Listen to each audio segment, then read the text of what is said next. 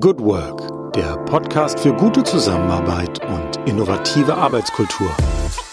Einen schönen guten Tag und herzlich willkommen im Podcast Good Work, dem Podcast für gute Zusammenarbeit und für zukunftsfähige Arbeitskultur. Mein Name ist Julia Jankowski und ich begrüße euch heute wieder zu einem neuen Salongespräch. Und ich sag's einfach, wie es ist. Ich bin total stolz. Denn wir haben heute jemand hier im Studio, der von sich ganz schön reden gemacht hat in den letzten, naja, sagen wir mal Wochen. Also nicht, dass er in den sozialen Medien nicht vorher schon mal hier und da aufgetaucht wäre, aber hm, so etwa vor zwei Wochen, drei Wochen ist er mit einer Nachricht ähm, aufgetaucht und zwar nicht mit einer persönlichen, sondern sein Unternehmen betreffend, ähm, was für ordentlich Diskussion gesorgt hat mutig, revolutionär, radikal. Ganz, ganz viele Etiketten sind gefallen und ich spann euch nicht länger auf die Folter. Es ist Frank Kohler. Frank Kohler ist der Vorstandsvorsitzende der Sparda Bank in Berlin.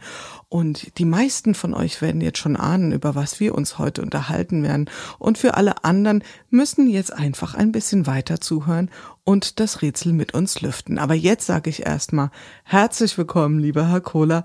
Toll, dass es heute geklappt hat. Vielen Dank für die Einladung. Lieber Herr Kohler, bevor wir über die Nachricht reden, und das auch versuchen, mal ein bisschen in den Kontext zu stellen. Meine ganz persönliche Frage an Sie, wie immer hier bei Good Work. Wie sind Sie heute in den Tag gestartet? Wie bin ich heute in den Tag gestartet? Die Frage habe ich mir ehrlicherweise selber noch gar nicht gestellt. ähm, Dann wird es Zeit. Vergleichsweise, vergleichsweise gut, ähm, ähm, da es ein Schultag war und ähm, unter so die letzten zwei Tage etwas kränklich war, ähm, also gestern nicht mehr und heute wieder schulfähig war, ähm, es wieder ein äh, normaler Arbeitstag, äh, insofern schon mal äh, mit einer gewissen Entlastung gestartet. Mhm. Und gibt es da sowas wie ein Morgenritual? Also wir, wir sind jetzt hier bei Interview Nummer 140, glaube ich, 143 bei Good Work und da gibt's doch wirklich zum Teil Menschen, die sehr, sehr elaboriert und strukturiert in den Tag starten. Ich gehöre überhaupt nicht zu der Kategorie. Wie ist das bei Ihnen? Haben Sie so eine so ein, so ein Morgenritual oder so eine feste Abfolge oder irgend sowas? Ich bin froh, wenn ich überhaupt in den Tag starten kann. Also ich bin äh, alles andere als ein Morgenmensch. Ähm, ertrage äh, Geräusche und auch mich selbst äh, nur schwer in den frühen Morgenstunden und äh, insofern bin ich schon immer froh, wenn ich überhaupt da bin. Man ertappt sich ja manchmal bei dem Gedanken, also mir geht es zumindest so, dass man denkt, bin ich wirklich so eine gute Gesellschaft für mich? Hm, muss ich mal drüber nachdenken. Ja? Ich wollte mich morgens auch nicht ertragen. Jetzt komme ich an mir selbst ja nicht vorbei, aber schön ist das nicht. Sehr gut. Lieber Herr Kohler, Sie sind Vorstandsvorsitzender der Sparda Bank. Wir haben, glaube ich, eine Vorstellungswelt davon, die mag vielleicht komplett daneben sein, aber zumindestens könnte ich mir vorstellen, dass die meisten Menschen, die jetzt uns zuhören, sagen, ah, okay, Bank, ja, Vorstandsvorsitzung. Hm, hm, hm. Vielleicht gehen dann auch gedanklich solche Räume auf, also so so ein Vorstandsbüro und dann sind wir ähm, auch schon gleich bei der Nachricht mit dem Vorstandsbüro, weil ich frage Sie mal, äh, um hier noch ein bisschen hinzuziehen mit der Nachricht, wo wird denn ab 1.1.2023 Ihr persönliches Vorstandsbüro sein? Es gibt keins, ähm, es gibt heute auch schon keins mehr. Ähm, von daher wird sich für mich ab 1.1.23 gar nicht so viel verändern. Mhm. Ähm, der Unterschied wird sein, dass ich mehr Möglichkeiten habe, ähm, mehr Räume mir zur Verfügung stehen, um ähm, dort arbeiten zu können und auch mit anderen zusammenarbeiten zu können. Mhm. Genau. Und jetzt lassen wir sie mal raus, oder? Die Nachricht. Ich glaube, die meisten haben das ja sowieso mitbekommen. Also die Sparda Bank Berlin. Und Sie korrigieren mich bitte an jeder Stelle, wo ich hier irgendwelche Missinformationen vom Stapel lasse. Also die Sparda Bank Berlin hat beschlossen, äh, ab dem nächsten Jahr ihre Firmenzentrale komplett aufzugeben. Also sämtliche Arbeitsplätze, die dort ähm, aktuell noch vorhanden sind, aufzugeben. Das heißt, die Mitarbeitenden, ich glaube, wir sprechen so von an die 400 Menschen, die davon unmittelbar betroffen sind, werden dann fortan in irgendeiner Art und Weise remote arbeiten müssen. Ne? Ist das so richtig zusammengefasst erstmal? Ja, also mit ja. der Ergänzung, dass sie das heute schon tun. Dass sie das heute schon tun, aber die Zentrale gibt es ja aktuell ja. noch, oder? Ja, absolut. Mhm. Und als vielleicht noch eine kleine Ergänzung, ähm, jetzt kann man sich ja die Frage stellen, okay, was heißt das für die Menschen? Ähm, sie werden dann also entweder von zu Hause aus arbeiten oder aus einem, und das ist jetzt, sagen wir mal, in Berlin wahrscheinlich nicht so wahnsinnig kompliziert, aus einem der Coworking Spaces, oder sie haben ja noch eine dritte Alternative. Also es gibt ja noch ein, ein neues, sagen wir mal, oder ein entstehendes oder sich ausweitendes Angebot. Ja, also wir wollen unsere, also wir, wir verwenden oder sprich drängt uns äh, sprachlich gelegentlich doch raus, weil man ist es ja so gewohnt, man ist so sozialisiert, aber im Kern sprechen wir künftig weder von Zentrale äh, noch von Filialen äh, in alter Prägung. Mhm. Äh, weil was wir, was wir wollen, wir verstehen uns als mittelständisches Unternehmen, das sind wir. Ne? Also wer jetzt immer bei Bank äh, die Großbanken im Kopf hat und ihre Glastürme, das waren wir noch nie. Äh, sind wir künftig vielleicht noch weniger, weil gar kein zentrale Gebäude mehr. Äh, wir verstehen uns als mittelständisches Unternehmen, das Banking für Menschen, mit Menschen äh, organisiert, von Menschen organisiert und ähm, wir setzen einen hohen Maßstab an persönliches, äh, persönliche Beziehungen, persönliche Begegnungen ähm, als Angebot. Ähm, mhm. Und dafür schaffen wir Räume und das sind in alter Sprachwelt Filialen gewesen.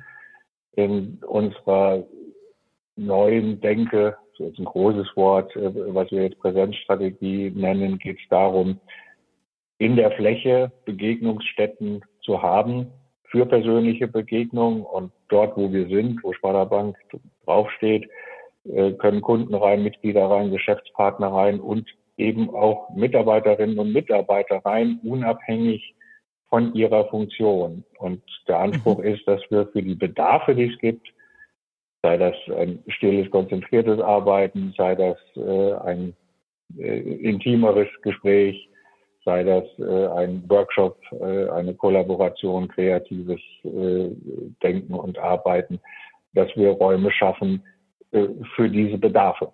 Und mhm. da ist es erstmal unabhängig davon, in welcher Funktion die Kollegin, der Kollege bei uns arbeitet. Mhm.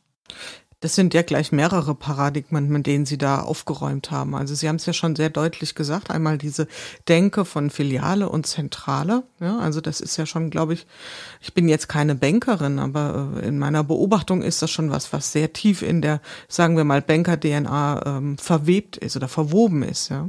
Und das ist, würde ich sagen, schon mal das eine Paradigma, was da offensichtlich Sie, dem Sie dort aufgekündigt haben, noch mehr als der Zentrale.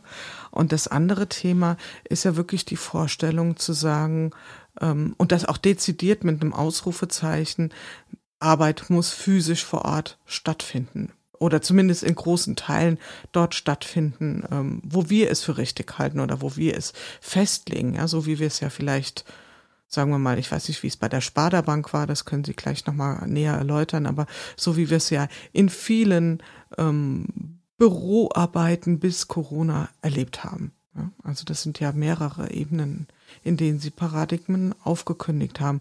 Und ähm, mit dieser Nachricht sind Sie, ich weiß nicht genau wann, ich glaube so Mitte August oder so an die Öffentlichkeit getreten.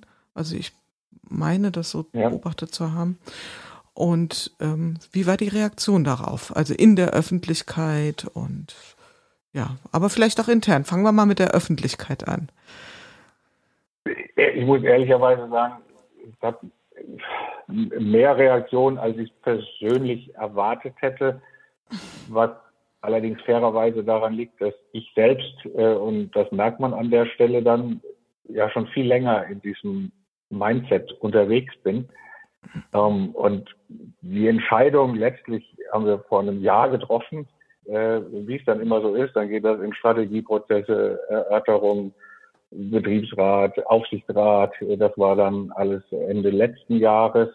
Ähm, dann geht es in die Gesamtbankkommunikation, was jetzt eher äh, ja, März, glaube ich, war, beginnend. Und dann ist man schon mittendrin. und bereitet sich mental ja schon ähm, auf die auf die Umsetzung vor mhm.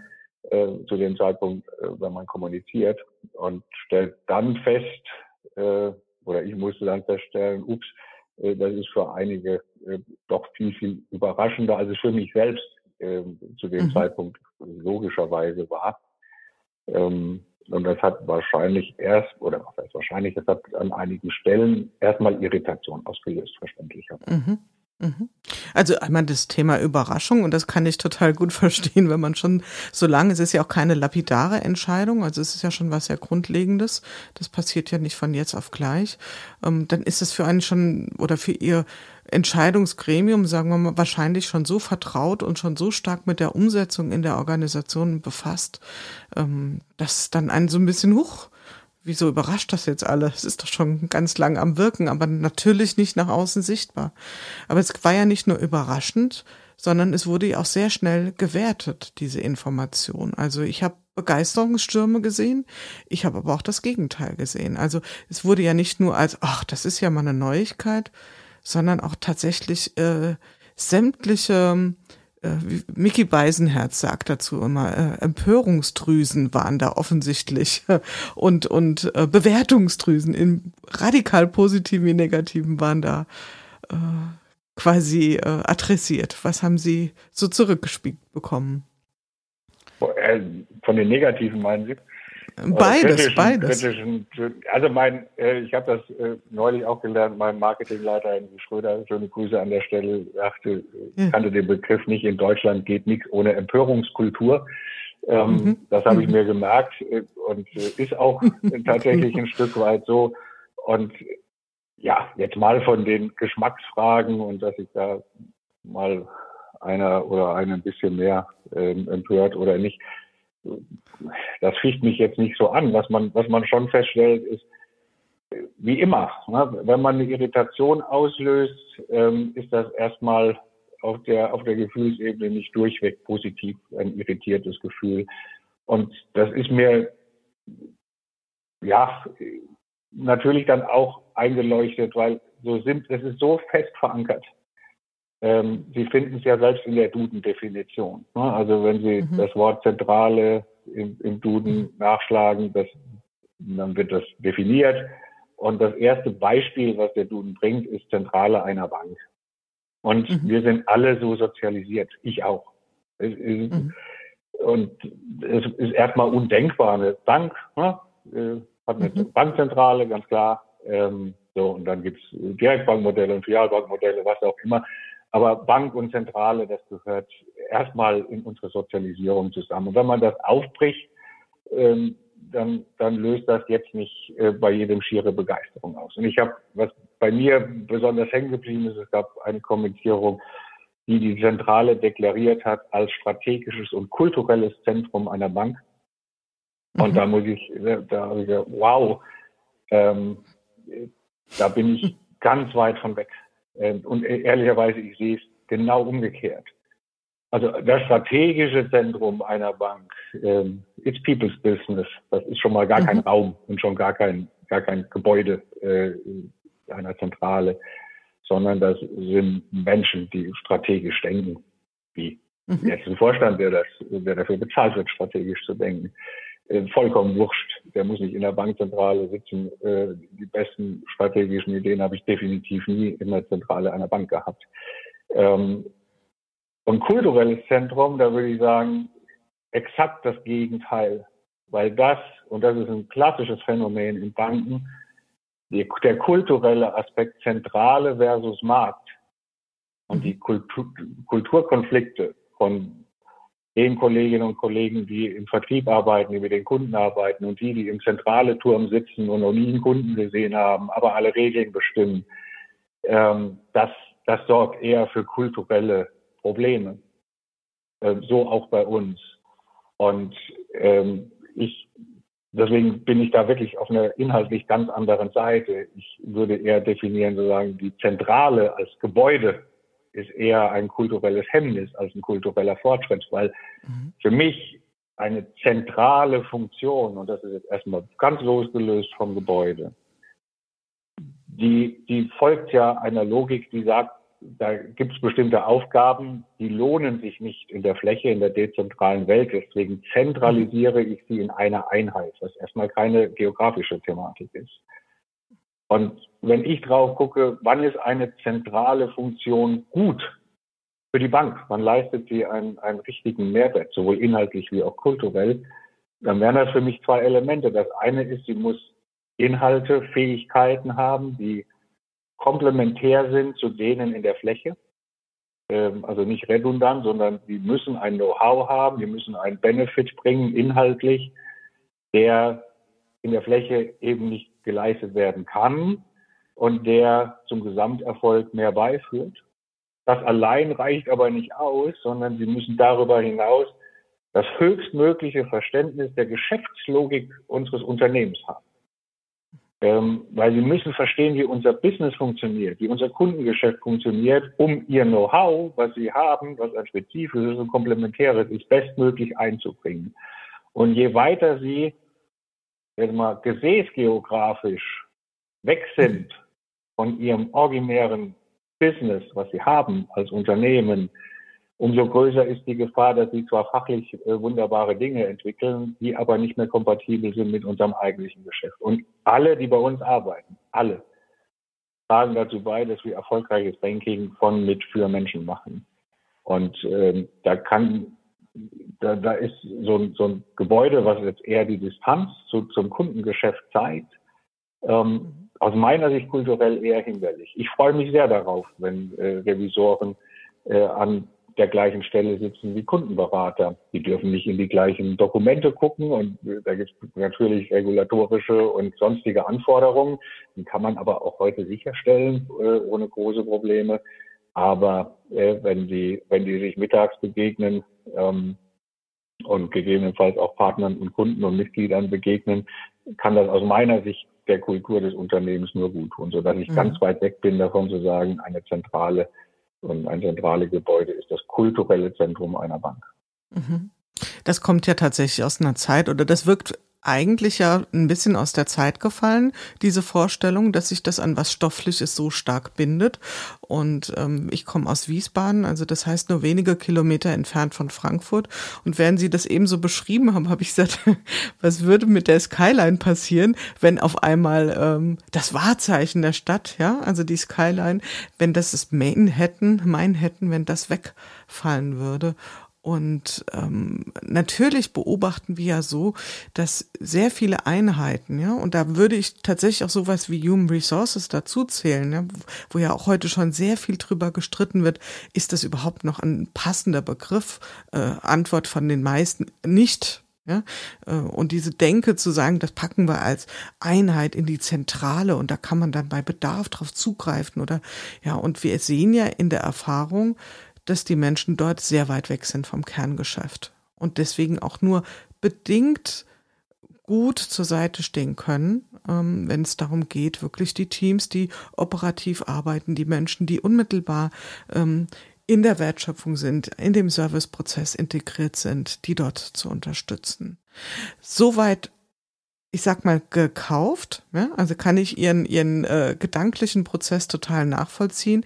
Es gibt aber ein anderes Thema, nämlich das Thema ähm, Begegnung, wie Sie richtig sagen, weil ich teile jetzt hier mit Ihnen und auch mit den Hörenden, die die sozusagen die, die Fans von Good Work, ein paar gibt's ja, äh, die werden das wiedererkennen. Ich habe ja immer die Frage gestellt, was vermisst du in den ersten 100 Folgen?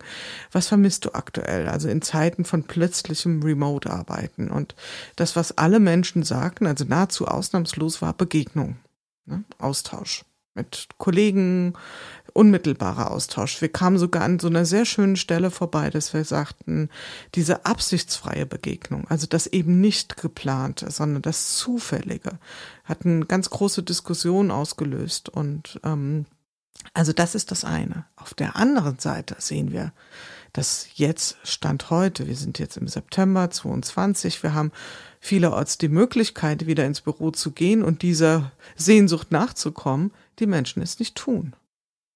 Und dann stellen sich ja viele Firmen die Frage, aha, Also was stimmt denn jetzt nicht? Äh, ist es vielleicht doch nicht so eine große Sehnsucht?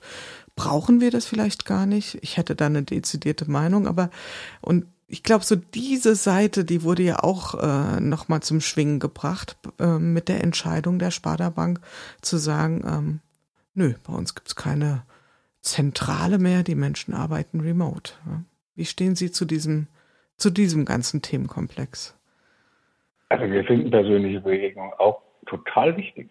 Das ist uns auch ein ganz wichtiges Element. Die Frage ist, in welchen Rahmenbedingungen findet persönliche Begegnung statt. Und die Logik, die alte Logik einer Bankzentrale, wir gehen alle rein zu bestimmten Zeiten, Servicezeiten, ähm, äh, die entspricht aus meiner Sicht schlichtweg nicht mehr der Lebenswirklichkeit der Menschen und damit auch nicht der Arbeitswirklichkeit der Menschen. Deswegen darf keiner so richtig überrascht sein, dass die jetzt nicht einfach alle wieder zurückkommen, weil es ist ja mehr passiert, als dass wir mobile Endgeräte verteilt hätten im Frühjahr 2020, ähm, äh, mehr oder weniger dann alle von zu Hause gearbeitet haben und jetzt sagen, jetzt kommt mal schön wieder, sondern die Menschen haben ihr Leben verändert. Mhm. Und die, die persönliche Begegnung ist schon immer wichtig gewesen und uns auch. Und wir wollen definitiv Räume dafür schaffen, im wahrsten Wortsinn Räume. Ähm, weil wir haben vorher festgestellt, das ist wichtig und es ist heute auch wichtig. Wir haben gelernt in der Pandemie und alle von zu Hause und remote, dass es eine Menge, Menge Themen gibt, die klappen exzellent in diesem Medium. Und wir haben gelernt, es gibt ein paar Themen, die funktionieren überhaupt nicht in diesem Medium. Ähm, ich würde so mal ganz pauschal sagen, immer dann, wenn der Inhalt klar ist und alle die, die beisammenkommen, wissen, was das Ergebnis sein soll und an einem Ziel, an einem Inhalt arbeiten, dann klappt das super. Und dann gibt es keine Notwendigkeit, äh, für jeden jetzt durch die Gegend zu juckeln, um sich irgendwo zusammensetzen. Überall dort, wo der Inhalt noch nicht klar ist, das Ziel noch nicht klar ist, ein Diskurs erforderlich ist, ein Streit entstehen kann, unterschiedliche Meinungen, ähm, kreative Prozesse, zwischenmenschliche Konflikte auch entstehen können, äh, ist das Medium eine Katastrophe. Und da ähm, sind wir gut beraten, wenn wir uns Auge in Auge gegenüber sitzen und diese Themen miteinander behandeln können.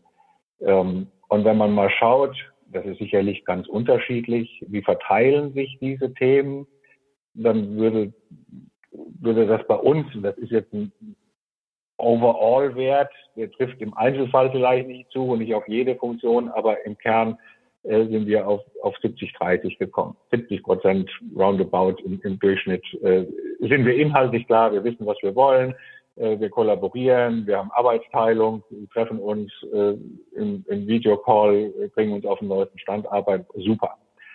Ähm, und 30 Prozent roundabout ähm, haben wir Themen, die sind offener, die sind Diskurs, die sind auch Konflikt, äh, die sind Kreativität, ähm, die erfordern Kollaboration äh, zwischen Menschen ähm, was dann jetzt Pi mal Daumen diese Desk Ratio von 0,3, die wir overall anstreben, erklärt. Ähm, die ergibt sich und für diese 0,3 gilt es für uns, Räume zu schaffen, in die die Menschen dann auch gerne gehen. Und äh, jetzt haben wir den Krisenvorteil, dass wir eine Filialbank sind. Wir haben viele Standorte. Das heißt, viele Standorte, viele Möglichkeiten, die viel näher an der Lebenswirklichkeit der Menschen sind, auch in Kilometern gesprochen im Übrigen, viel näher ähm, an den, am Leben der Menschen sind, als dieser eine zentrale Standort. Mhm. Mhm. Und in dem Sinne ist es eigentlich viel radikaler, alle, alle Filialen oder dezentralen Standorte zu schließen, um am Ende nur noch in einem Turm zu sitzen. ähm, äh, weil dort, wo die Begegnung stattfindet, dort, wo die Menschen die kürzeren Wege haben und für uns der Anspruch ist, das ist jetzt ein großes Wort, aber ich habe den neulich in einem äh, anderen Postcard gehört, eher ein Gastgeber zu sein, ja, äh, der absolut. Räumlichkeiten schafft, äh, in denen die Menschen auch sagen, da gehe ich auch gern hin, das macht mir auch Spaß. Äh, mhm. Da habe ich Lust drauf, da sehe ich die Kolleginnen, den Kollegen wieder, wir arbeiten da an was zusammen und im Übrigen, das ist toll da. Ich fühle mich da wohl. Ähm, das ist unsere Aufgabe als, als mhm. Arbeitgeber. Das finde ich ganz lustig. Ich hatte mir im Vorfeld so ein paar Stichworte gemacht und das Wort Gastgeber steht tatsächlich auch da. Weil ich mir nämlich auch zu die Frage stall, äh, gestellt habe, ob Menschen, die jetzt ähm, aus der Zentrale in eine dezentrale Begegnungsstätte, nennen wir es mal so, ähm, äh, übersiedeln und das vielleicht auch nur once in a while. Also die werden ja da wahrscheinlich oder mutmaßlich nicht Montag bis Freitag äh, einchecken wie werden die sich fühlen? Also, weil das ist ja so, ich stelle mir das jetzt einfach vor. Ich bin Mitarbeiter, der im Moment noch ähm, in der Zentrale gearbeitet hat und jetzt wechsle ich und bin jetzt vielleicht einmal die Woche, zweimal die Woche in einer dieser Begegnungsstätte. Fühle ich mich dann selbst nicht auch eher als Gast oder schlüpfe ich dann gerne mit in die Rolle des Gastgebenden rein? Also Gute so ein bisschen Frage. die Analogie. Ja, wissen Sie, wenn ich, ich habe dann so gedacht, ich miete mir jetzt ein Ferienhaus. Ja? Erstmalig. Und jetzt ähm, bin ich da vielleicht erst äh, zwei Tage. Und dann kündigen sich Freunde an, die sind in einem ähnlichen oder sind in der Nähe. Und dann sage ich, komm doch mal auf den Abend vorbei. Also ich bin zu Gast in dem Haus und empfange dort Gäste. So ein bisschen so dieses Gefühl, wenn Sie da so vielleicht mitschwingen können. Wie wird das sein? Was wäre so Ihre, wir wissen es nicht, es sind Hypothesen. Ne? Also ich, ich sehe uns da tatsächlich in der doppelten Rolle. Das eine ist, wir als Arbeitgeber sollten Räumlichkeiten schaffen, äh, die eine Identifikation mit uns und als Unternehmen, mit unserer Unternehmenspersönlichkeit zeigen, ähm, die wir den Mitarbeiterinnen und Mitarbeitern zur Verfügung stellen, wo wir Gastgeber sind. Umgekehrt sind unsere Mitarbeiterinnen und Mitarbeiter Gastgeber für unsere Kunden, mhm. für unsere Mitglieder, für unsere Geschäftspartner. Also ähm, wir sind da sozusagen in einer doppelten äh, Gastgeberrolle, ähm, sind wir aber ehrlicherweise heute auch, ohne dass wir, dass wir diese, diese Grundmentalität äh, zwingend haben, weil wir noch in einer anderen äh, Welt sozialisiert sind, äh, gerade auch in Bankfilialen. Aber das wird die spannende Frage sein. Wir testen das seit ein paar Jahren. Wir haben das, äh, wir haben einen Standort in, in Frankfurt oder ähm, schon, schon so gestaltet. Ähm, der ist, würde ich mal sagen, auf den ersten Blick als Bank gar nicht zu erkennen, steht auch gar nicht dran. Der, der heißt Block O. Das ist ein Café, das ist ein Coworking Space und äh, unsere ehemalige Filiale ist dort voll integriert. Ähm, und äh, es gibt Kolleginnen und Kollegen, die äh, sind ja auch nicht wenige, die wohnen in Frankfurt oder, oder in dieser Region und arbeiten in Anführungszeichen in Berlin also weil sie in der Zentrale der Bank angesiedelt mhm. sind. Ähm, die freuen sich wahnsinnig äh, schon seit Jahren. Die, die, na, die, die haben, haben wir schon länger nicht mehr gesehen, auch vor der Pandemie gelegentlich schon nicht mehr gesehen, weil die gesagt haben, hey, ich bin in Frankfurt oder ich bin in Büro. Und, ähm, und nehmen das dann auch an. Ne? Das ist äh, auch emotional an und das ist ja die Grundvoraussetzung, ne? um in ihrem Ferienhausbild zu bleiben, Natürlich wissen Sie, das ist nicht Ihr Haus, aber wenn das Haus so gestaltet ist, dass Sie sagen, hier fühle ich mich wohl, ähm, dann können Sie auch dort Ihre Gäste am Abend empfangen mhm, und genau. denen als Gastgeberin einen schönen Abend bereiten. Mhm. Und von daher das Thema Gastfreundschaft, also Hospitality Neudeutsch, wird sie wahrscheinlich noch viel, viel mehr beschäftigen, als sie es nicht, als sie es ohnehin schon getan hat. Ich fand eben, was so ein bisschen Lampe, die bei mir aufging, war wirklich dieses, diese äh, Reaktionsschemata im Kopf, dass ich schon glaube, dass wir aus einer Welt kommen, wo unsere Arbeitswirklichkeit zu großen Teilen festgelegt hat, wie unsere Lebenswirklichkeit aussah. Also so wie wir gearbeitet haben, was wir gearbeitet haben, wo wir gearbeitet haben, hat schon sehr viel darüber bestimmt, wie wir gelebt haben. Also bin ich in einer Stadt angestellt, arbeite ich eher in einem ländlichen Gebiet, arbeite ich in einem großen Unternehmen. Es hat schon viel, ähm, sagen wir mal, viele Achsen vordefiniert, äh, die dann auch letzten Endes meine Leb Lebenswirklichkeit gestaltet haben. Manchmal habe ich es auch versucht, ähm, ähm, danach auszuwählen, meine Arbeitswirklichkeit. Aber jetzt sehen wir ja, wie sich so ein Spieß rumdreht. Ja, weil Menschen ihre Lebenswirklichkeit in dieser Phase der neuen, äh, sagen wir mal, neuen Autonomie anders gestaltet haben. Und ich erlebe persönlich viele Entscheider, und da freue ich mich auf Ihre Einschätzung, ein bisschen ratlos. Ja? Dass sie sagen, hm, wie gehen wir damit um? Also es scheint ja nicht mehr opportun zu sein, zu sagen, komm bitte jeden Tag ins Büro. Also das können wir versuchen, wird nicht funktionieren, beziehungsweise ähm, wir werden äh, ganz herbe Verluste an, an Mitarbeitenden erleben, wenn wir hier jetzt mit dem Fuß aufstampfen. Aber es komplett freizugeben, hm, trauen sich auch weniger. Sie sind da im kreativ, äh, auch vor allen Dingen strategisch konsequenten Weg gegangen. Teilen Sie diese Einschätzung, dass viel Ratlosigkeit ist? Auf Entscheiderseite? Ja, definitiv. Und ich, sie ist auch mal von meiner Sicht absolut nachvollziehbar. Und es ist ja nicht so, dass wir mhm. jetzt nicht auch Unsicherheit und Ratlosigkeit verspüren. Äh, und wir kennen ja auch den Weg noch nicht und wir werden, ne, wir mhm. kennen noch nicht die Dinge, die schief laufen, wir kennen noch nicht die Dinge, die gut laufen. Ähm, das wissen wir noch nicht. Da ist ganz, ganz viel Unsicherheit. Ähm, aus meiner Sicht aber auch logisch, ähm, weil ich, viele mögen ehrlicherweise, wenn ich das intern sage, das Sprachbild nicht, aber unser ganzes Leben, hier und heute, ist, verbringen wir in Ergebnissen der Industrialisierung. Wenn Sie in einer Geburtsklinik auf die Welt kommen, anschließend das deutsche Schulsystem durchlaufen, in Arbeitswelten eintreten, sei es bei Siemens, bei Daimler, bei Allianz, bei BASF oder in unserer Branche bei der Deutschen Bank, um mal große Namen zu nennen, ihr Arbeitsleben beenden, ins Rentensystem übergehen und ihr irdisches Leben im Krematorium endet sind all diese Facetten, Geburtskliniken, Schulsystem, die genannten Arbeitgeber, das Rentensystem und das Krematorium, sind alles Erfindungen der Industrialisierung. Die sind alle im 19. Jahrhundert entstanden. Und ähm, in denen werden wir heute groß. Und wir merken, dass die Industrialisierung endet, damit auch die Logik der Industrialisierung, auch das äh, ja, was wir alle lieb gewonnen haben, dass, den Wohlstand, den, den diese Industrialisierung uns gebracht hat. Wir merken, das fällt weg. Das löst erstmal Unsicherheit aus. Und das Neue kennen wir noch nicht. Insbesondere nicht die Chancen und die Möglichkeiten. Das heißt, wir wissen, dass Liebgewonnenes Manches haben sie wirklich lieb, an anderes haben sie sich halt gewöhnt oder kennen es nicht anders. Ähm, das fällt weg, das löst Angst aus, löst Unsicherheit aus. Und das Neue, da sagt einer, ich weiß auch noch nicht so genau, wie es ist. Also wenn ich jetzt auf meine äh, auf mein Kind gucke äh, und Berufsbilder, dann weiß ich heute, dass mehr als 50 Prozent der Berufsbilder, die heute da sind, vermutlich, wenn er ins Berufsleben startet, schlicht nicht mehr da sind. Wie die neuen heißen, welche Anforderungen die haben, das weiß ich nicht. Da kann ich jetzt, das tue ich natürlich auch als besorgter Papa, denke, oh, oh, oh, was kann ich tun, was muss ich tun, um ihn darauf bestmöglich vorzubereiten.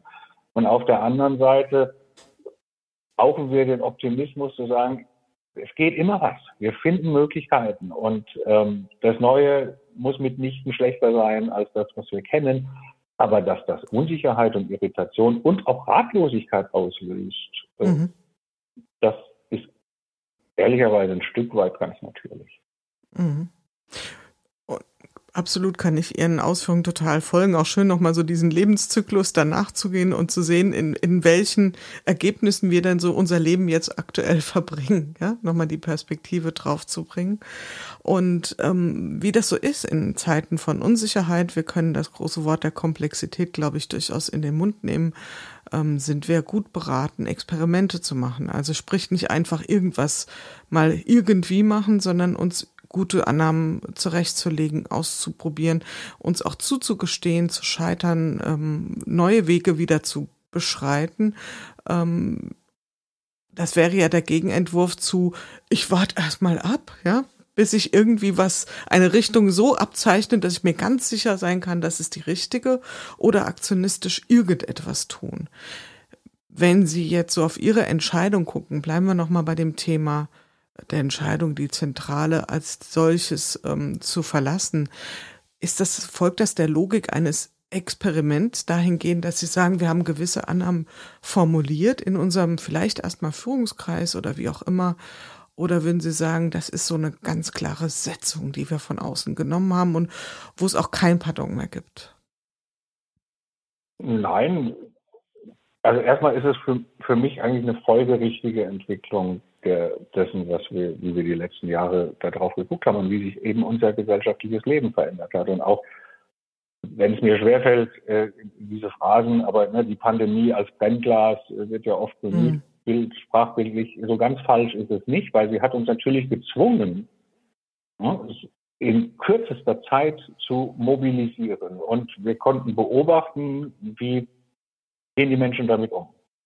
Ähm, mit ganz erstaunlichen Erkenntnissen. Also ich kann mich entsinnen, dass wir vor der Pandemie lange darüber, ja, wenn wir uns mobilisieren und alle äh, remote arbeiten sollen können, was müssen wir alles tun, um die Leute dahin zu führen, sie mitzunehmen, rauf und runter. Dann kommt diese Pandemie, bumm, ein paar Wochen später haben alle einen Laptop, ähm, wir wählen uns irgendwo ein und äh, Wahnsinn, äh, wie, wie, schnell wir dahin gekommen sind.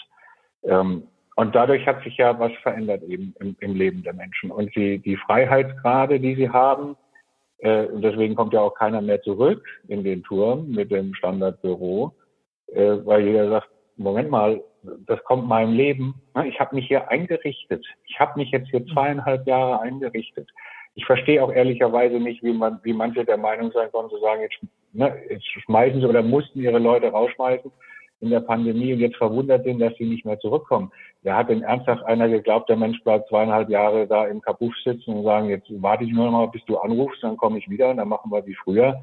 Das Leben entwickelt sich weiter, die Menschen entwickeln sich weiter äh, und die finden auch die Vorteile und stellen auch erstmals fest, was für Dämlichkeiten das die alte Arbeitswelt gebracht hat. Wenn ich mich selber nehme, wie oft ich da darf ich gar nicht, darf ich gar nicht drüber nachdenken, für irgendwelche Sitzungen aus Berlin nach Frankfurt geflogen bin, um zwei Stunden, zwei Stunden Sachen zu besprechen, die jetzt eben nicht Diskurs und Strategie, sondern einfach nur eine Sitzung mit einer Tagesordnung und, und wieder zurück. Ähm, ich wüsste gar nicht, was mir heute einer antun müsste oder umgekehrt bieten müsste, dass ich das jemals noch wieder tue. Ähm, selbst wenn ich es dürfte. Ähm, und ja auch mittlerweile wieder darf. Das mache ich nicht mehr, weil mir bewusst geworden ist, ähm, äh, was für ein Quatsch. Ich persönlich habe anderthalb Stunden jeden Tag Fahrtweg gehabt zur Zentrale. Anderthalb Stunden. Ich, ich, ich war unfassbar effizient auf einmal, als ich, äh, als ich zu Hause war. Ich habe anderthalb Stunden mehr Zeit gehabt, das ist ja unfassbar, ähm, äh, was da zu machen ist. Und so geht ganz vielen. Jeder hat da sein, in seiner individuellen Lebenssituation ganz persönliche Erfahrungen. Davon waren viele, viele positiv. Jedenfalls so positiv, dass sie sagen, das Alte da, das nehme ich nicht mehr. Und die Freiheitsgrade, die, die auch die Menschen da gewonnen haben, äh, Warum sollten sie die auch wieder abgeben? Ich will auch gar nicht, dass sie die abgeben. Die Kehrseite des Freiheitsgrades ist das Thema Selbstverantwortung, Ergebnisverantwortung. Und da müssen wir einen Weg finden, zu sagen, ne, wir sind, wir sind uns einig in dem Ziel. Das wollen wir erreichen bis zu dem Zeitpunkt. Ähm, und du hast die Freiheit, mhm. ne, das so zu gestalten, wie es dir und deine Lebenssituation am besten passt. Aber wir sind committed auf das Ergebnis. Ähm, und ich erwarte von dir, dass du diese Verantwortung auch nimmst. Ähm, und das ist, das ist aus meiner Sicht der Weg und nichts versuchen, den Menschen zu erklären, dass es doch viel, viel schöner wäre, wenn jetzt einfach wieder alle äh, drei Tage oder fünf Tage oder was auch immer sich äh, im Gebäude XYZ treffen, wo es doch ja. nur schon mal da ist. Es wird ja oft unter dem Stichwort hybrides Arbeiten paraphrasiert, was ich ja auch schon ein bisschen fehlgeleitet finde, weil Hybrid heißt ja von zweierlei Herkunft. Ich wüsste jetzt nicht, was die zwei ist, weil ich sehe ganz viele Herkünfte und Möglichkeiten. Und ähm, vielleicht auch das nochmal, was ich beobachte. Ich glaube, den Menschen geht's auch im Kern gar nicht um Flexibilität, denen geht's genau um Selbstbestimmtheit, um Autonomie. Das ist ein Unterschied. Ja? Und diese Autonomie, wie Sie richtig sagen, die geben die Menschen nicht mehr her. Warum auch? Ja, die wird verteidigt und ähm, die Herausforderung besteht ja jetzt darin, ähm, sagen wir mal, das Pendel nicht in die andere Richtung zu sehr ausschwingen zu lassen. Das heißt, dass wir gut mit dem Thema umgehen, auch wie Sie sagen, Ergebnisorientierung beziehungsweise auch Verbundenheit mit dem Unternehmen oder anders ausgedrückt, dass nicht jeder diese neue Realität für sich nutzt, äh, sich persönlich so zu optimieren, dass es gerade eben nur für ihn oder für sie passt und nicht äh, für das große Ganze. Was sind das Themen, mit denen Sie sich irgendwie auch schon ein bisschen vorbereitend auseinandersetzen, sagen, wie können wir da vielleicht schon irgendwie was anbieten, äh, dass nicht so eine Selbstkultur, so eine Ego-Kultur entsteht, sondern dass wir wirklich Begegnungsstätten, wie reichern Sie die an, dass wir wirklich diese Verbindung merken? Also wir haben das ehrlicherweise als Dauerthema, weil wir eben nicht eine Regionalbank sind im Sinne einer Stadt. Wir sind jetzt nicht nur in Anführungszeichen in Berlin, sondern unser Kerngeschäftsgebiet ist der komplette Osten der Republik. Ähm, also in Thüringen genauso wie in Mecklenburg-Vorpommern, wie in Sachsen-Anhalt, äh, Brandenburg, Berlin. Ähm, alle da. Ähm, das sind ganz unterschiedliche Kulturen. Die Menschen leben dort. Ähm, es sind äh, ganz viele Kilometer Entfernung. Das haben wir schon immer in, unserem, äh, in unserer DNA. Das heißt, die Bank war schon immer gefordert, sich Gedanken zu machen, wie empfinden wir uns trotzdem als Gemeinschaft und äh, haben eine gemeinsame Identität. Und ähm, ein Element, äh, das ist jetzt genau zehn Jahre alt, ist für uns eine, eine Werteorientierung. Wir haben das Unternehmen definiert, was macht uns aus, was wollen wir sein, wie ist unsere Unternehmenspersönlichkeit, durchaus auch widersprüchlich, äh, wie halt eine Persönlichkeit ist, nicht allglatt, äh, sondern eben auch mit Ecken und Kanten. Das sind wir, das ist ein Commitment, so fühlen wir uns, das, das sind wir. Und wenn wir zusammentreffen, und das finde ich bei uns ein ganz wirklich erstaunliches und außerordentlich erfreuliches Element. Äh, es passiert ja nicht so häufig, dass wir uns dann physisch wirklich jetzt alle treffen äh, aus äh, dem gesamten Marktgebiet. Äh, wenn wir es tun, es ist äh, unfassbar äh, gute Stimmung und wir feiern wirklich gern. Und dadurch freuen sich die Menschen, sich auch zu sehen und auszutauschen. Und das Tolle ist, ähm, ne, da muss ich jetzt gar nicht hier sozusagen auf dem Tisch tanzen und, und Pralinen verteilen, ähm, sondern da gibt es eine intrinsische Motivation. Wir wollen uns gerne sehen, wir wollen Zeit miteinander verbringen, wir wollen auch mal feiern. Ähm, und äh, diese Möglichkeiten müssen wir schaffen. Mhm. Ich finde das ganz schön, den Gedanken, weil mir taucht jetzt gerade so ein Wort im Kopf auf. Ich weiß nicht, ob Sie damit leben können. Vielleicht haben wir auch so ein eine Entwicklung hin ein Stück weit, also so wie Sie es beschreiben, auch zu so einer eher föderalistischen Kultur. Also dass wir auch dieses, es muss unbedingt die eine, eine Kultur gemeinsam überspannend sein. Vielleicht ist das auch ein, ein, eine, ein, ein Geist, den wir hinterherjagen, der uns wahnsinnig erschöpft, wenn wir auf der anderen Seite sagen, es gibt sowas, ein Kern, eine Gemeinsamkeit, ein, was Sie sagen, Identität. Aber darüber hinaus haben wir in der ähm, Region eine ganz andere kleine kulturelle Ausprägung als in der Region. Und das ist auch völlig okay so. Und wenn wir versuchen, das alles ähm, per Zwang in eine Kulturmonopampe äh, reinzupacken, das wird uns nicht gelingen. Vielleicht sollten wir das auch nicht. Ja, also sehe ich so, bei uns ist das wirklich von Natur aus so, weil wir sind eben diese Region geprägt und jetzt werden sie einem äh, Menschen in Jena ähm, äh, nicht sagen können, machst du das genau das Gleiche mit der gleichen Mentalität im Greifswald. Ähm, beides sind dynamische Städte, beides sind Unistädte, beides sind junge Städte, beides sind großartige Städte und trotzdem ist die Mentalität in MacPom eine andere als in Thüringen und so auch von unseren Menschen. Aber äh, von was reden wir denn immer, wenn wir von Diversity reden?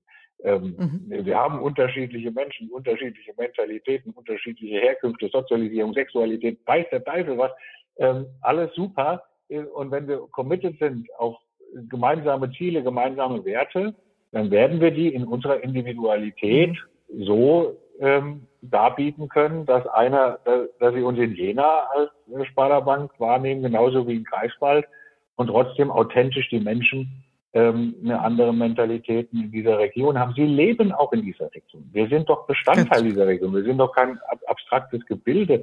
Die Kolleginnen und Kollegen von uns leben dort. Die Kinder gehen dort in die Schule. Wir kaufen dort ein. Äh, wir konsumieren. Äh, wir gehen abends dort feiern. Ähm, und äh, wir sind dort mit einem Angebot an Finanzdienstleistungen. Wir sind auch mhm. mittendrin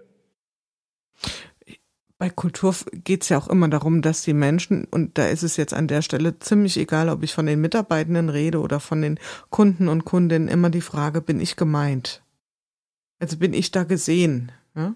Und die Wahrscheinlichkeit ist ja tatsächlich viel, viel höher, wenn ich unmittelbar den Bezug spüre. Wenn ich eben, ja, die kleine besondere Schleife, die Greifswald bietet oder Jena sehe. Wenn ich das sehe, dann erkenne ich mich darin wieder. Also Stichwort Verbundenheit zum Unternehmen, bin Verbindung, dann bin ich gebunden und verbunden, ähm, weil ich einfach vielleicht auch besser spüre, dass ich Teil von dem Ganzen bin. Bleiben wir ganz kurz bei nochmal Reaktionen. Ähm, wie haben denn die Mitarbeitenden reagiert? Also was gab es denn da so an Rückmeldungen? Ähm, vielleicht auch sowas wie eine Instanz von Betriebsrat oder so. Was, was haben die zu den Plänen gesagt? Also nicht Pläne, es sind ja keine Pläne, es sind ja schon Beschlüsse. Ne? Ja, die natürlich, aber die, die entstehen ja auch nicht im, im Elfenbeinturm. Also ich kann mich, äh, was ich, eine Anekdote ist tatsächlich die, ich habe ich habe diese Idee, ich müsste jetzt lügen, vor zwei oder drei Jahren schon mal in unserem Gesamtbetriebsrat skizziert. Da waren wir allerdings noch weit davon entfernt, auch nur annähernd in diese Richtung äh, zu denken. Ganz im Gegenteil. Aber ich habe das mal so skizziert, dass ich mir das, das gut vorstellen könnte. Ähm, und als wir äh, jetzt Ende letzten Jahres äh, im Aufsichtsrat, wo ja auch der Betriebsratsvorsitzende unter anderem Mitglied ist, ähm, das erstmal in, in kleinerer Runde, äh, als ich das vorgestellt habe, habe ich Bezug genommen, äh, unter anderem auf diese Sitzung, habe gesagt, na ja, also so ganz neu, ne? also erstmal Irritation, aber so ganz richtig neu äh, ist es für uns nicht. Äh, ich habe das vor zwei oder drei Jahren da schon mal äh, im Gesamtbetriebsrat vorgestellt und die authentische Erstreaktion des Vorsitzenden war, ja, aber Herr Kuller, da hat sie doch keiner ernst genommen mit solchen Gedanken. das konnten wir doch nicht von ausgehen. Böser Fehler ähm, äh, here we are. Ähm, nein, aber das, das entsteht, ne? das entsteht auch nicht über Nacht. Und ähm, ich würde die, die Reaktion erstmal als, ja, auch Irritation, weil erstmal ist das undenkbar. Bank ohne Zentrale ist erstmal ein so irritierendes Bild, dass man wirklich sagt, what? Mhm. Und auf der anderen Seite aber überhaupt keine Empörung, weil jeder sofort, naja, also Moment mal, genau genommen haben wir das eigentlich schon länger nicht mehr. Also wir treffen uns, wir fahren da zwar noch hin, aber schon lange nicht mehr so in, in dem Ausmaß. Und äh, wenn es dann eine Alternative gibt, äh, wir haben jetzt zwei Standorte in Berlin, die bauen wir gerade um ähm, äh, zu, zu diesen Begegnungsstätten. Okay, ich könnte jetzt auch dahin, ich kann also auch dahin. Und in dem Moment, wo jetzt dieses, äh, diese Zentrale abgeschlossen wird, ähm, äh, könnte ich jetzt mindestens an zwei Standorten oder nach Frankfurt oder schon dritten Name, ja, so dramatisch ist es auch nicht. Also dieser, dieses Empörungsmomentum, das ist bei uns ausgefallen, äh, weil neben der Irritation, dass das erstmal komisch anmutet, äh, beim zweiten Gedanken, glaube ich, jedem sofort eingefallen ist, ja, eigentlich auch nicht so schlimm. Mhm. Ich glaube auch, also das war auch meine Beobachtung, auch so typisch in den sozialen Medien, dass sich gefühlt 80 Prozent nur auf die Headline gestürzt haben und dann entsprechend äh, so oder so reagiert haben. Aber manchmal muss man Dinge und Konzepte doch einfach mal durchdenken und äh, verstehen, durchdringen, was ist überhaupt damit gemeint und was heißt das denn dann im Endeffekt, bis ich zu einem gewogenen Urteil komme. Und ja, manche haben ja auch gemeint, der, daraus ein Homeoffice-Gebot äh, abzuleiten. Ja, äh, von genau. nichts könnten wir weiter entfernt sein als das. Ganz im Gegenteil. Äh, uns ist die persönliche Begegnung äh, mit, zutiefst äh, wichtig und mhm. in uns verankert. Äh, das Gegenteil ist der Fall. Ähm, also insofern hat er offenkundig auch ein Stück weit zu Missinterpretation eingeladen. Total, total. Also ich hatte auch das Gefühl, die Leute lesen die Überschrift und dann ist da schon Klick, das Knöpfchen gedrückt. Und ähm, das heißt aber auch, ähm, auch ihre Führungskräfte, wie auch immer ihre Organisationsstruktur aussieht, ich kenne sie nicht, äh, um ehrlich zu sein, die werden sich dann auch in den Begegnungsstätten ganz normal einfinden, so wie die ganzen, wie alle anderen Mitarbeitenden? Oder wird es da auch nochmal spezielle Konzepte geben? Also wird es das ähm, Chefbüro geben in den Begegnungsstätten? Äh, Sie schütteln schon heftig den Kopf. Gottes Willen, äh, nein. es hätte nein. auch nicht so ganz gepasst ins Bild, aber ich frage lieber nochmal. Ja, es gibt keinen rationalen Grund, weil das, was ich vorhin meinte, so ist meine Funktion in der Bank, äh, da können jetzt jede andere auch nehmen. Ich habe bestimmte Anforderungen an ne, mal, mal konzentriert, mal konzeptionell arbeiten, mal äh, im mhm. Dialog, im Streit, im Diskurs, im kreativen Arbeiten. Dafür benötige ich Räume gestern, heute und morgen. Ähm, und diese Bedürfnisse, die sind ja bei allen gleich, in unterschiedlicher Ausprägung, ähm, je nach Funktion, äh, die man hat. Aber im Kern haben wir alle diese Elemente. Wir müssen mal konzentriert arbeiten, wir wollen uns mal ähm, separat besprechen, wir wollen mal in einer größeren Gruppe was gemeinsam erarbeiten, streiten etc. Dafür, äh, da habe ich keine anderen Anforderungen als jede andere äh, Mitarbeiter, Mitarbeiterin unserer Bank auch. Und insofern kann ich meine Anforderungen genauso in das Konzept integrieren wie alle. Mhm. Okay. Also eine echte Inspiration. Sie werden oft als mutiger Macher beschrieben. In der Presse liest man das oft mutig, Macher und sagt auch mal was Unbequemes. Äh, egal wie Sie mit dem Etikett vielleicht auch fremdeln oder nicht, äh, da möchte ich Sie jetzt gar nicht zu sehr äh, in eine persönliche Ecke drängen. Was würden Sie jemand, der vielleicht da zögerlicher ist, aber trotzdem an entscheidender Stelle sitzt, was würden Sie Unternehmen, die sich mit den gleichen Themen auseinandersetzen wie Sie, nur noch nicht das so konsequent zu Ende gedacht haben oder entschieden haben, was würden Sie empfehlen? Oh Gott, Am Entscheider. Bin, bin weit, weit, weit davon entfernt, äh, anderen da gute Ratschläge geben zu können und zu wollen. Ähm, weil ehrlicherweise es ist ja auch so, jede, jede Situation ist ja ganz spezifisch, ne? wie ich mhm. jetzt konskutiere, wo, wo, wo sind sie, wo kommen sie her, was ist ihre Geschichte, ihre Tradition, was sind ihre Werte, was ist ihre Kultur, wo sind sie präsent, in welchen, was sind ihre Kunden. So, mhm. Äh, also insofern, aus meiner Sicht gibt es da nicht äh, one size fits all. Ähm, da kann ich überhaupt gar keine Ratschläge wirklich geben. Ich kann immer nur und das ist die schwierigste Aufgabe und es ist mitnichten so, dass wir die jetzt immer äh, besonders gut hinbekommen und manchmal brauchen wir auch ziemlich lange. Ähm, wir versuchen aber immer die Fragen zu stellen, die uns nicht einfallen. Mhm. Und äh, das ist echt schwer ähm, und das ist auch echt hart und manchmal kommt man dann auch in Phasen und so war es bei uns auch ähm, wenn ich berichte, ich habe das vor zwei, drei Jahren schon mal skizziert, ähm, heißt aber nichts anderes. Ich habe zwei, drei Jahre lang nichts davon auf die Ketten gekriegt, ähm, weil man dann wieder äh, versinkt, weil man wieder ähm, den Fokus verliert, äh, wieder neu starten muss, äh, sofort äh, Bedenkenträger kommen.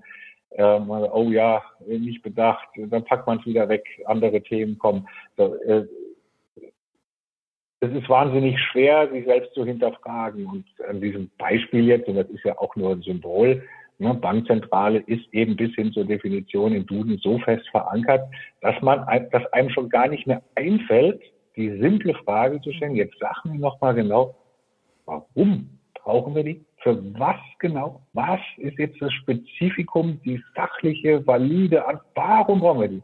Die stellt gar keiner mehr. Ich habe sie auch nicht gestellt wenn man die dann stellt und einem erstmal selber nicht so richtig gut was einfällt, ähm, dann merkt man, okay, es lohnt sich hier echt nochmal drüber nachzudenken. Bei mir ging jetzt gerade wirklich so die Frage im Kopf auf, ähm, was ist bei uns das Undenkbare? Ja, also das, ich finde das keine schlechte Übung, mal zu machen, äh, in einem Unternehmen sich mal die Frage zu stellen, was sind so Wahrheiten, die wir als absolut setzen? Wo wir sagen, okay, das ist ja mal ganz klar, daran können wir nie rütteln.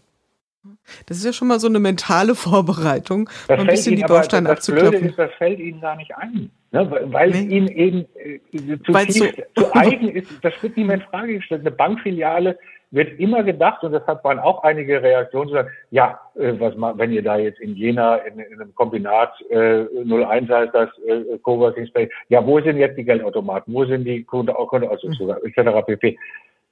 Weil wir, und das kann ich wirklich selbstkritisch sagen, wir waren nicht in der Lage, einen Standort, sprich eine Bankfiliale zu denken, ohne Cash-Konto-Service. Mhm. Das hat überhaupt gar nichts miteinander zu tun. Also es muss nicht, es kann was miteinander zu tun haben. Aber die, die Begegnung von Menschen, die Beratung von Menschen für Finanzmarkt ist von dem physischen Aufstellen eines Geldausgabeautomaten vollkommen unabhängig. Ähm, und es ging uns überhaupt nicht in die Birne, äh, ein Bankstandort, ohne das zu denken. Wenn man sich davon befreit hat, äh, öffnen sich Möglichkeiten, die sich einem vorher aufgrund der eigenen Begrenzung nicht erschlossen haben. Mach mal eine Bank ohne Schalter. Wie denn? genau, wie soll das gehen? Wie denken Sie mal eine Bank? What? Ja. Geht. Das ist genau diese ikonografischen Wahrheiten, ja, die zu hinterfragen. Und das ist genau das, die Krux, weil sie nicht drauf kommen. Und da darf ich, glaube ich, doch mal durch mein Unternehmen gehen und sagen, gibt es so Sachen, wo wir immer sagen, ohne das geht's nicht. Und was wäre, wenn es doch ginge? Es ist ja vielleicht eine Übung, eine Mentalübung. Ihre Zeit ist kostbar. Sie sind viel gefragt dieser Tage, deswegen will ich es auch nicht länger strapazieren, als es sein muss, auch wenn ich ganz viel noch mit Ihnen äh, diskutieren wollen würde. Äh, wir haben im Vorfeld über das Thema Inspiration gesprochen. Ich bin mir ganz sicher, Sie sind eine Inspirationsquelle für viele. Ähm, und ich könnte mir auch vorstellen, dass das Potenzial hat, ähm, nachgeahmt zu werden, Ihr Modell. Vielleicht nicht eins zu eins, wie Sie es ja auch äh, sinnigerweise und richtigerweise ausgeführt haben. Aber dennoch werden Menschen sich Fragen stellen. Vielleicht auch gerade so aus Ihrer Branche, könnte ich mir vorstellen. Was lesen Sie, was hören Sie, was sehen Sie, wenn Sie sich inspirieren wollen? Also wenn Sie sagen, hm, da gucke ich mal nach rechts, nach links und gibt es vielleicht ein Buch, was Sie gerade besonders beschäftigt oder was Sie gerne, wo Sie gerne eintauchen? Also als Buch, das das letzte, was ich, äh, was ich gelesen habe, äh, war von, von James Cars. Ähm, Finite and Infinite Games. Ähm, mhm. äh, ganz unspektakulär aus. Ich bin ja ein Kind der 80er und das äh, ist, glaube ich, 1986 rausgekommen. Also nicht, dass ich es damals schon hätte äh, lesen wollen. Damals hat mich mehr interessiert, endlich auf mein erstes Der Beschmutz-Konzert zu kommen, wo ich nicht zugelassen wurde von meiner, von meiner Mama. Ähm, ganz spannend, nur 150 Seiten, äh, aber ähm, mit dem spieltheoretischen Ansatz zu sagen, es gibt nur zwei Arten von Spielen. Es gibt Spiele, die sind klar definiert, äh, Anzahl Spieler, Spielregeln sind klar, ähm, äh, verändern sich auch nicht und am Ende gibt es einen Gewinner und Verlierer und es gibt eben äh, Infinite Games äh, unendlich, da, da wechseln die Spieler, da wechseln die Regeln. Ähm, es gibt nie einen Gewinner und Verlierer ähm, und das einzige, der einzige Zweck ist, ähm, das Spiel weiterzuspielen. Und ähm, wenn man dieses Gedankengut auf, äh, auf Unternehmen ähm, und äh, auch auf Management überträgt, meine, wir sind alle nur auf Zeit hier, mhm. ähm, dann sehe ich da viel, viel Inspiration darin, in dem Grundgedanken zu sagen, mein Job ähm, an der Unternehmensspitze ist, dieses Unternehmen im Spiel zu halten. Und ähm, da passen diese Themen die wir jetzt in dieser hohen Dynamik ähm, gesamtgesellschaftlich erleben, ganz gut. Und deswegen hat es mich sehr inspiriert. Mhm, wunderbar. Ich nehme es sehr gern auf und pack's in unsere Show Notes für die Hörenden und hoffe, dass es auch noch andere Menschen inspiriert. Hört sich auf jeden Fall spannend an. Die letzte Frage ist eine Frage, die gut in den Kanon dessen passt, was Sie eben sagten, nämlich die Fragen, die man sich noch nicht gestellt hat. Anders ausgedrückt gibt es eine Frage, die Ihnen noch nicht gestellt wurde, die Sie aber gern mal beantworten würden. So viele Fragen werden mir gar nicht gestellt, äh, schon gar nicht ah. von extern. Ähm, insofern muss ich an der Stelle tatsächlich passen. Keine Ahnung.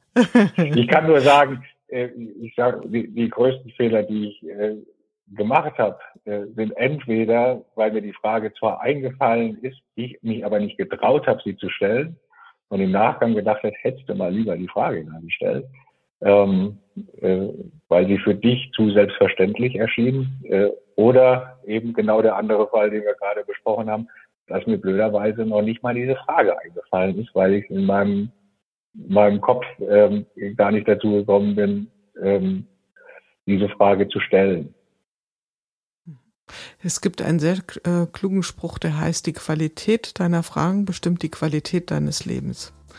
Und ähm, ich finde, das ist eine ganz gute Überschrift über unseren schönen Austausch und Dialog. Ich habe es sehr genossen, mit Ihnen mich auszutauschen, lieber Herr Kohler. Vielen Dank, dass Sie die wertvolle Zeit uns zur Verfügung gestellt haben und uns ein bisschen eintauchen ließen in die Entscheidungsfinden und dass wir da wirklich mal mit ein paar Missverständnissen aufgeräumt haben und wirklich ein tolles Bild haben. Ja, vielen Dank, war sehr inspirierend. Vielen Dank nochmal für die Einladung und das tolle Gespräch. Hat Spaß gemacht.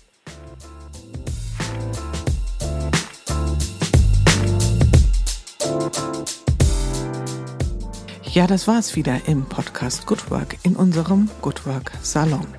Wenn euch die Art der Gespräche gefallen, wenn ihr Freude daran habt, etwas tiefer in die Themen einzutauchen, spannende Geschichten zu hören und Transformationserfahrungen live mitzuerleben, dann schaltet ein, hinterlasst ein Abonnement.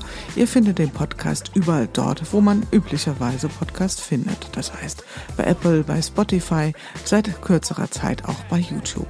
Ich freue mich auf jeden Fall, wenn ihr wieder einschaltet und freue mich auch über Nachrichten auf allen möglichen Kanälen von euch. Und bis dahin, passt gut auf euch auf. Eure Jule Jankowski.